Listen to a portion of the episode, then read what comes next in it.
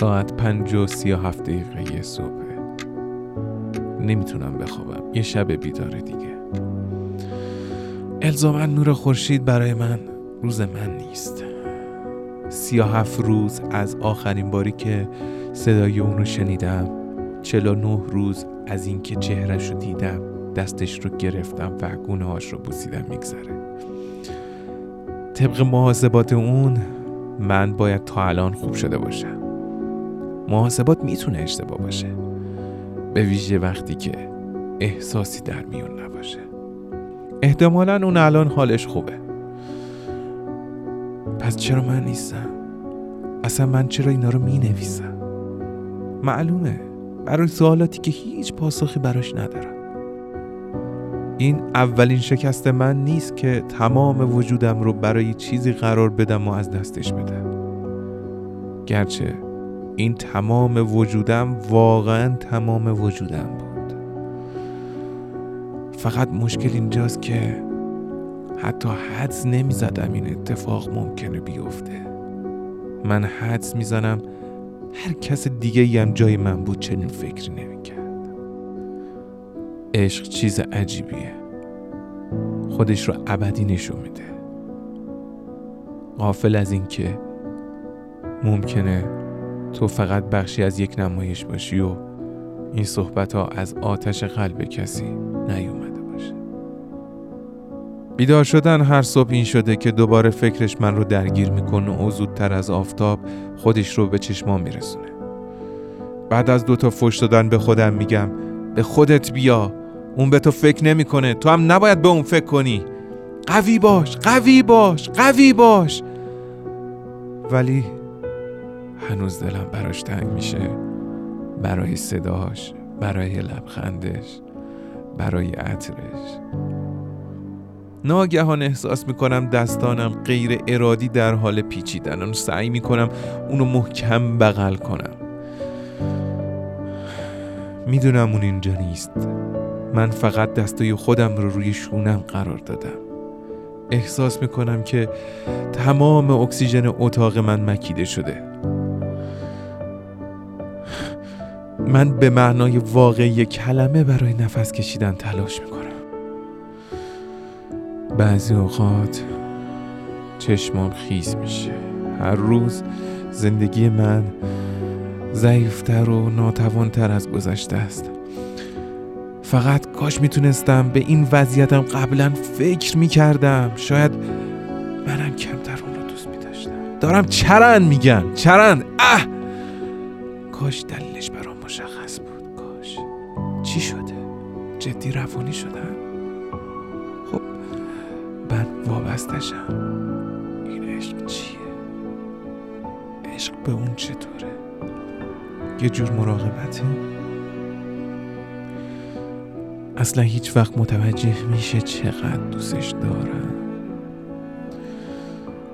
من نمی‌تونم با هم به همه اینا فکر کنم. این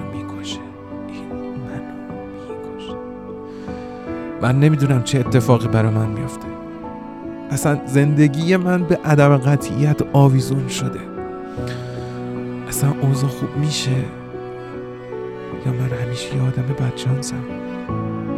گاهی وقتا فقط گاهی وقتا چهره خندانش رو تصور می‌کنم. باعث میشه لبخند بزنم. من هر چیز خندهداری رو به یاد میارم که او گفت و این باعث میشه قلب من سبکتش اما همه اینا فقط برای چند ثانیه طول می‌کشه. چند ثانیه.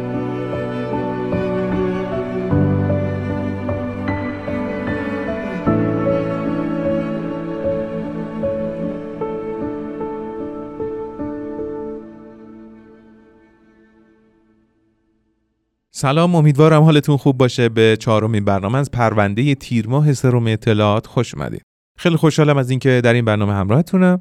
اگر در Castbox برنامه ما رو میشنوید ممنون میشم که برامون کامنت بذارین. همچنین اگر در Apple Podcast میشنوین لطفا برامون review بنویسید. و از اینکه برنامه ها رو به دوستان و خانوادهتون معرفی می‌کنین حسابی ممنونتونیم. خب بچه دار شدن یه تغییر بزرگ در زندگی شماست. احتمالا انتظار دارید که نسبت به عضو جدید خانواده خودتون احساس خوشبختی و افتخار کنید. اما بسیاری از مادران به جای اون احساس خستگی و غرق شدن در خود و از این جور احساسات منفی رو تجربه می‌کنن طبیعیه که برای مدتی این احساس رو داشته باشید. بعد از زایمان سطح هورمون های شما کاهش پیدا می‌کنه. که این امر بر روحیه شما تاثیر می‌ذاره. نوزاد شما احتمالا در تمام ساعات روز از خواب بیدار میشه. بنابراین شما به اندازه کافی خواب نخواهید داشت. این به تنهایی می‌تونه شما رو تحریک پذیر کنه. ممکنه شما نگران مراقبت از کودک خودتون باشین و این می‌تونه نوعی استرس رو که قبلا با اون برخورد نکردین برای شما ایجاد کنه. خوبه که بگم این فقط شما نیستید. شما اولین مادری نیستید که با این فراز و نشیب های عاطفی سر کار دارید. حدود 80 درصد از مادران تازه فارغ شده آنچه را که بیبی بلوز مینامند مبتلا می شوند. بی تفاوتی کوتاه مدت در روحیه ناشی از همه تغییراتی که با یک نوزاد جدید به وجود می آید. این احساسات اغلب از زمانی شروع می شود که نوزاد شما فقط دو یا سه روز سن داشته اما به احتمال زیاد تا زمانی که کودک یک یا دو هفته دارد احساس بهتری خواهید داشت اگر احساس غم و اندوه شما بیشتر از اون دوام پیدا کنه یا به جای بهتر شدن بدتر بشه ممکنه دچار افسردگی پس از زایمان شده باشید. این مدل شدیدتره و بیشتر از بیبی بلوز طول می‌کشه و حدود ده درصد از خانم‌ها بهش مبتلا میشن.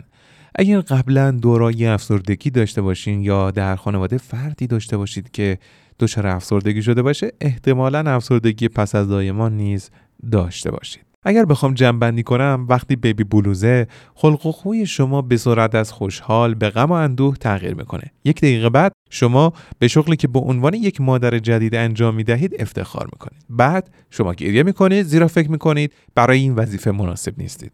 همچنین شما احساس نمی کنید که باید غذا بخورید یا از خودتون مراقبت کنید زیرا خیلی خسته هستید همچنین شما احساس تحریک پذیری غرق شدن و بیتفاوتی و استراب رو به همراه دارید. اما در افسردگی پس از زایمان این می‌تونه به این شکل باشه که شما همیشه احساس ناامیدی، غمگینی، بیارزشی یا تنهایی می‌کنید و اغلب به گریه مشغولید. شما احساس نمی کنید که به عنوان یک مادر جدید خوب عمل می‌کنید. همچنین شما با کودک خودتون پیوند نمی‌خورین. به دلیل ناامیدی بیش از حد نمی‌تونید خوب غذا بخورید یا خوب بخوابید یا حتی از کودک خودتون مراقبت کنید و همچنین ممکنه دچار حملات استراب و وحشت شده باشید خب برسیم به راهکارهایی برای بیبی بلوز. شما باید تا می‌تونین کارایی انجام بدین که احساس بهتری بهتون بده تا این موقعیت استرس رو تحمل کنید تا اونجا که می‌تونید بخوابید و وقتی کودک شما چرت می‌زنه استراحت کنید.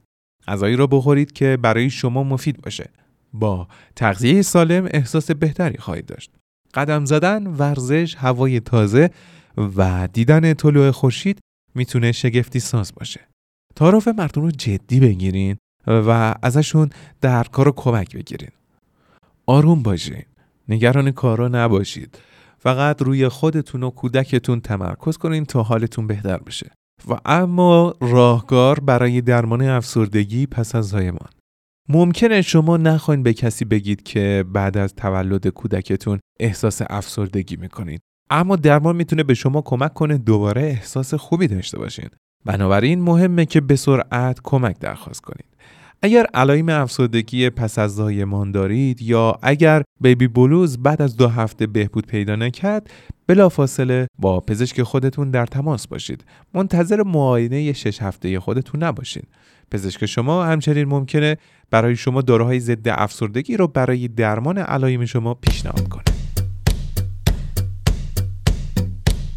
پازلی که تکمیل می شود انسان به عنوان هوشمندترین موجود کره زمین پیچیدگی های روانی خود را نشان می دهد. درمان هایی که مثل بیماری نامرئی هستند. جهت اطلاعات بیشتر هر یک شنبه به سایت سرم اطلاعات مراجعه کنید.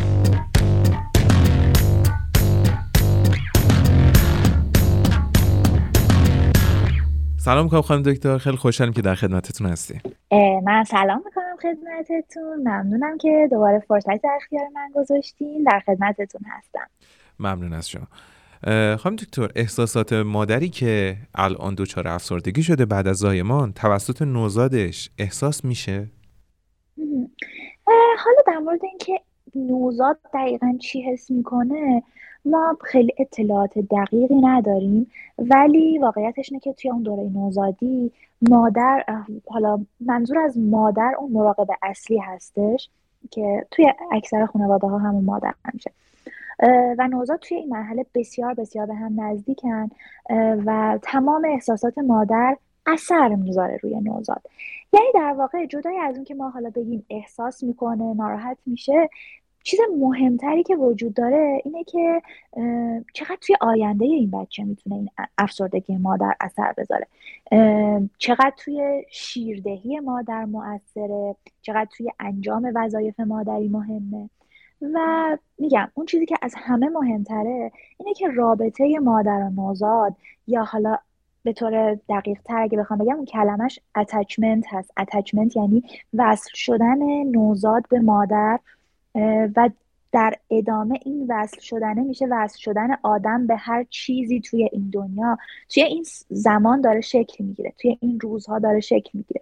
و مادری که افسرده است اتچمنت خوبی با بچه برقرار نمی‌کنه. یعنی بچه رو به اندازه کافی بغل نمی‌کنه به بچه آرامش نمی‌تونه بده. شیردهیش کمتر از مادر حالا غیر افسرده است.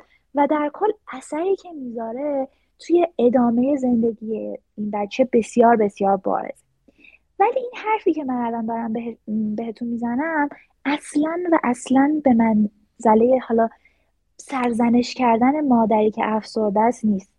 به خاطر اینکه خانوم ها توی این بازه زمانی بسیار بسیار خودشون خودشون رو دارن سرزنش می‌کنن و خیلی از مادران توی محیطی هم قرار می‌گیرن که این موجهای مقایسه و سرزنش به سمتشون روونه میشه این افسردگی بعد از زایمان یه چیز کاملا فیزیولوژیکه. یه چیزی شبیه آسم شبیه دیابت شبیه سرماخوردگی و قطعا تقصیر کسی نیست. اما اینکه نریم دنبال درمانش قطعا تقصیر افراد و خانواده هاست. و اینجا من می‌خوام این بار رو از دوش مادر بردارم چون مادری که تازه زایمان کرده حالا با مسئولیت های زیادی رو به روی با تغییرات بدنی عجیب و غریبی داره سر کله می‌زنه و حالا تغییرات روحیش هم اضافه شده. و اینجا نقش خانواده است که بسیار بسیار مهم میشه که به تغییرات خلق مادر حساس باشن و به موقع واکنش مناسب نشون بدن. درسته فرمودین چه اختلالاتی ممکنه در نوزاد که بعد میشه حالا یک فرد کامل به وجود بیاره؟ ببینید حالا یکیش که از نظر اگر بخوام چیزای جسمیشو بهتون بگم گفته میشه این وصل بودن مادر و نوزاد توی اون روزای ابتدا خیلی مهمه از این نظر که حالا ایمنی بچه رو می‌بره بالا و چیزای از این قبیل ولی از نظر روح و روان اگه بخوام بهتون بگم اون اتچمنت اون وصل شدن مادر نوزاد شکل نمی‌گیره و یه جوری انگار این حس امنیتی که توی دنیا ممکنه که دنیا اون جای وحشتناکی که نوزاد تصور می‌کنه نیست رو باید از مادر بگیره. و مادر افسرده نمی‌تونه این حس رو بده. به اندازه کافی نمی‌تونه این حس رو بده. و این وصل شدن وقتی شکل نگیره بچه در ادامه هم با هر وصل شدنی دچار مشکل خواهد شد. و از همه مهمتر همینه. و خب وقتی که این اتچمنت مشکل داشته باشه اساس خیلی از بیماری های روانی در آینده است. از قبیل حالا انواع افسردگی ها استراب ها حتی دیگه در ادامه مشکلات غذا خوردن و حالا در کل تقریبا چیزیه که میشه گفت همه چیز رو می‌تونه تحت تاثیر قرار بده. با آگاهی حریف بیماری چه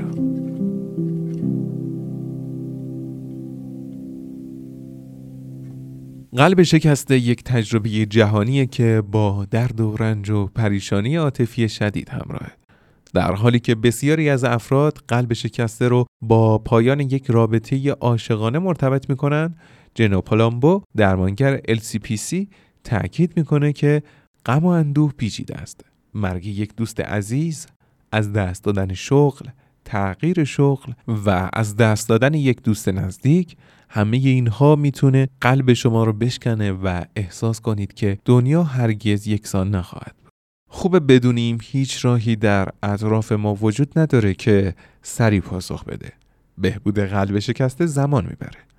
اما کارایی وجود داره که می‌تونید برای حمایت از خود و محافظت از روانتون انجام بدید اول به خودتون اجازه غم اندوه بدید هالومبو میگه غم اندوه برای همه یکسان نیست و بهترین کاری که می‌تونید برای خودتون انجام بدید اینه که به خودتون اجازه بدید تا همه غم، عصبانیت، تنهایی یا گناه رو احساس کنید. گاهی اوقات با انجام این کار شما به طور ناخودآگاه به اطرافیان خودتون اجازه میدین که غم اندوهتون رو احساس کنن و بعد از اون احساس نمی کنید که دیگه در اون حس تنها هستید. حتی ممکنه متوجه بشین که یک دوست درد مشابهی رو پشت سر گذاشته و علامتی رو برای شما داره. دوم اینکه خودتون رو فراموش نکنید. وقتی در میان دلهوره ها قرار دارید، مراقبت از نیازهای شخصی خودتون رو فراموش می‌کنید. اما اندوه فقط یک تجربه عاطفی نیست، بلکه شما رو از نظر جسمی نیز از بین می‌بره. در واقع تحقیقات نشون داده که درد جسمی و عاطفی یک مسیر مغزی داره. تنفس عمیق، مراقبه و ورزش می‌تونه روش های خوبی برای حفظ انرژی شما باشه. اما خودتون رو برای اونها ضرب و شرط نکنید. به سادگی با تلاش برای خوب خوردن و هیدرات ماندن میشه مسیر طولانی استرس رو طی کرد. سوم اینکه بذارین مردم حد خودشون رو بدونن. کریستیان کارپنتر دکترای روانشناسی در گروه روانپزشکی و پزشکی رفتاری در مرکز پزشکی وکسنر دانشگاه اوهایو میگه واضح در مورد اینکه شما ترجیح میدین به صورت خصوصی در چه مسائل غمگین باشین با گروه دوستان نزدیک یا سایر افراد صحبت کنید. گاهی توضیح مسائل غمگین کننده کمکی به حل اون نمی‌کنه. چهارم که آنچه را که نیاز دارین بنویسین. اول بهتره بگم این روش چطور کار می‌کنه بشینین و لیستی از اونچه که شما نیاز دارید از جمله نیازهای پشتیبانی و هر چیزی حتی مسائل عاطفی تهیه کنید این می‌تونه شامل ثبت نام کلاس، آغوش، خرید مواد غذایی یا صحبت کردن با تلفن باشه. تعدادی برگه یادداشت بگیرین و روی هر کدوم یکی رو بنویسین. وقتی مردم می‌پرسن که چطور می‌تونم به شما کمک کنم، کارت یادداشت رو تحویل بدین. یا خودشون انتخاب کنن که می‌تونن کدوم یک رو انجام بدن. این فشار رو برای بیان نیازهای شما در محل تسکین میده. به بیرون برین حتما. تحقیقات نشون داده که صرف فقط دو ساعت در هفته در خارج از منزل می‌تونه سلامت روحی و جسمی شما رو بهبود بخشه. اگر می‌تونین به برخی از مناظر زیبا برید که عالیه. اما حتی پیاده روی های منظم در اطراف محله می‌تونه کمک کننده باشه. کتابای خودیاری رو بخونین و به پادکست ها گوش بدین. دانستن اینکه دیگران تجربیات مشابهی رو پشت سر گذاشتن و از طرف دیگر بیرون اومدن ممکنه به شما کمک کنه احساس تنهایی کمتری داشته باشید. خوندن کتاب یا گوش دادن به پادکست در مورد ضرر خواست شما همچنین می‌تونه اعتبار سنجی رو در اختیار شما قرار بده و یک روش حمایتی برای پردازش احساسات خودتون باشه. به عنوان پنجمین توصیه این رو گوش ذهنتون داشته باشید که یه فعالیت خوب رو امتحان کنید. هر روز وقت خودتون رو برای انجام کاری که احساس مثبت می‌کنید کنار بذارید. خواه این نوشتن اتفاقات روزانه باشه یا دیدن یه دوست نزدیک یا دیدن یک فیلمی که باعث خنده بشه. برنامه ریزی در لحظاتی که باعث شادی شما میشه برای بهبود قلب شکسته بسیار مهمه. به دنبال کمک حرفه‌ای باشید. مهمه که در مورد احساسات خودتون با دیگران صحبت کنید و خودتون رو بیحس نکنید. این ساده تر از چیزیه که دارین میشنوین. فقط لازمه که انجام بدین و حواستون باشه نیاز به این کمک کاملا طبیعیه. اگر فهمیدید که غم اندوه شما بیشتر از حد تحملتونه بهتره که با یک تراپیست صحبت کنید اونها می‌تونن با کمک صحبت کردن با شما از طریق درک احساسات دردناک کمکتون کنن. حتی فقط دو یا سه جلسه می‌تونه به شما در تهیه برخی از روش های مقابله جدید کمک کنه. بهتره به دنبال ایجاد روال و عادتهای جدید باشید که می‌تونه به شما در پردازش آسیبهای روانی خودتون کمک کنه. سعی نکنید درد رو سرکوب کنید. کارپنتر میگه انرژی خود رو به احساس شرم یا گناه در مورد احساسات خود هدر ندید. در عوض اون انرژی رو برای تلاش های مشخص برای احساس بهتر و بهبودی سرمایه گذاری کنید. در نظر بگیرید که هر روز 10 تا 15 دقیقه به خودتون اختصاص بدید تا غم و اندوه خود رو تصدیق و احساس کنید. با توجه به اینکه به این احساسات توجه بیشتری می‌کنید ممکنه در طول روز کمتر و کمتر ظاهر بشن. دلسوز خودتون باشین. یعنی چی؟ یعنی رفتارتون در مورد خودتون با عشق و احترام باشه در حالی که خودتون رو قضاوت نمی‌کنین. به این فکر کنین که چگونه با یک دوست نزدیک یا یکی از اعضای خانواده که در یک زمان سخت میگذره رفتار می‌کنید. چی می‌خوای به اون بگی؟ چه چیزی رو می‌خوای بهش پیشنهاد بدی؟ چگونه به اون اهمیت میدی؟ پاسخهای خودتون رو در نظر بگیرید و برای اون افراد اعمال کنید. حتما مهمه که در برنامه خودتون زمانه خالی رو اختصاص بدید که به احساساتتون اهمیت بدین و در موردشون فکر کنید. و در آخر بهتره که شروع کنید بنویسید. هنگامی که مدتی برای نشستن با احساسات خودتون وقت گذاشتید روزانه نویسی می‌تونه به شما کمک کنه تا اونها رو بهتر سازماندهی کنید و به شما فرصتی بده تا هر گونه احساساتی رو که ممکنه به اشتراک گذاشتنش با دیگران دشوار باشه تخلیه کنید.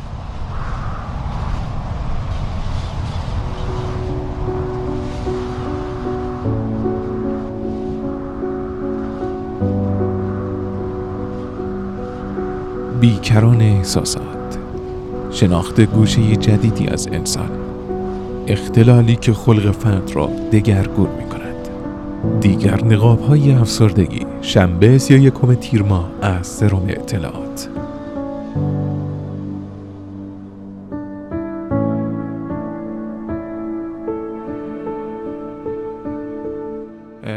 با گفتن این جملات و کلا این احوالات فکر می‌کنم طیف زیادی از کسانی که اطرافشون تازه فردی رو دارن که وضع کرده رو نگرانشون کرده باشیم. کلا گریه زیاد بعد از زایمان می‌تونه نشون دهنده افسردگی بعد از زایمان باشه؟ یه حالتی هست که حالا با توجه به چیزایی که گفتم به هر حال تغییرات بدنی تغییرات هورمونی و وظایف جدیدی که به زندگی اضافه شده یه تغییر خلقی طبیعیه. یعنی اصلا عادیه که اون شخصی که تازه وضع هم کرده خلقش مثل قبل نباشه.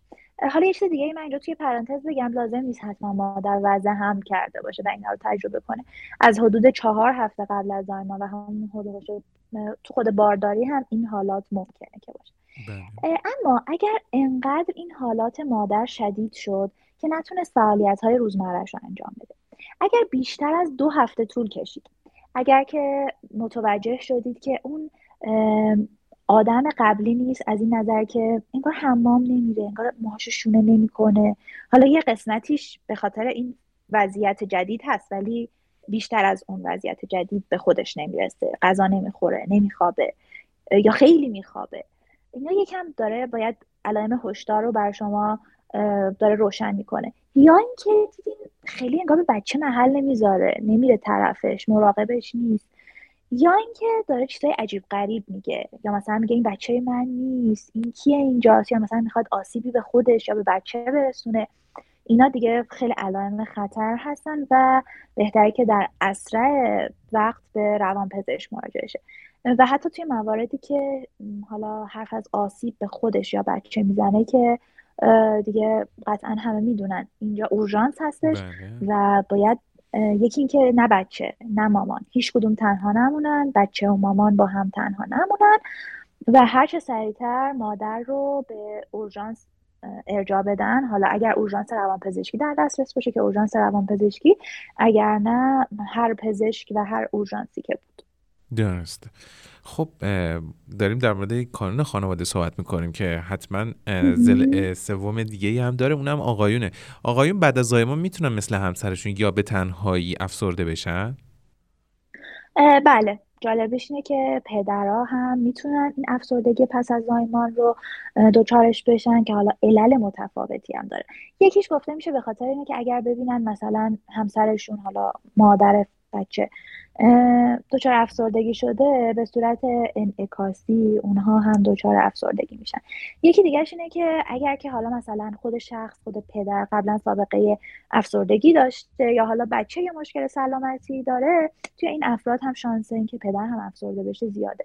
ولی دقیقا همونطور داشتم بهتون می‌گفتم یه وضعیت بسیار بسیار بزرگ و یک مسئولیت جدیدی توی خانواده ایجاد شده و همه شکل های خانواده رو تحت تاثیر قرار داده. یه سری علامت سوال ایجاد کرده و این استرس بسیار بسیار بزرگی هست.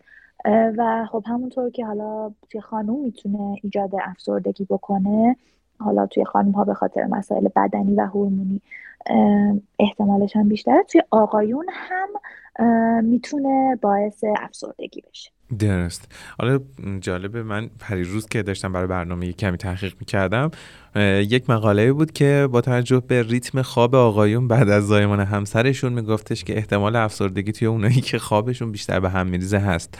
و جالب این دوباره شاید بخشش هم کلیشه های جنسیتی باشه که همچنان وجود داره که فکر می‌کنیم که همچنان بخشی از وظایف تنها و تنها مخصوص مادر ولی همچنان این تشخیص افسردگی گویا با خوابم در ارتباط درسته؟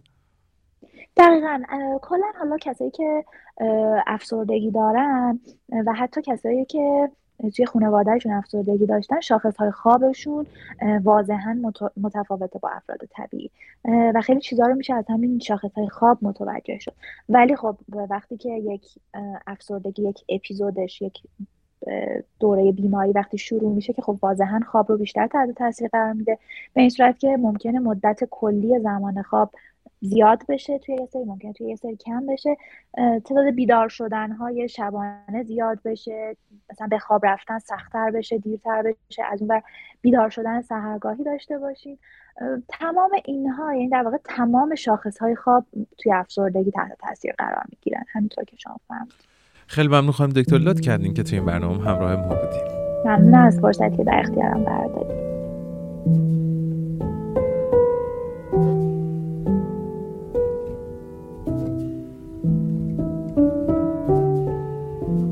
احساس چیز عجیبیه. همه ما بارها دچار اتفاقاتی تو زندگیمون شدیم که میشه با خطکش زندگیمون رو به قبل یا بعد اون اتفاق تقسیم کرد.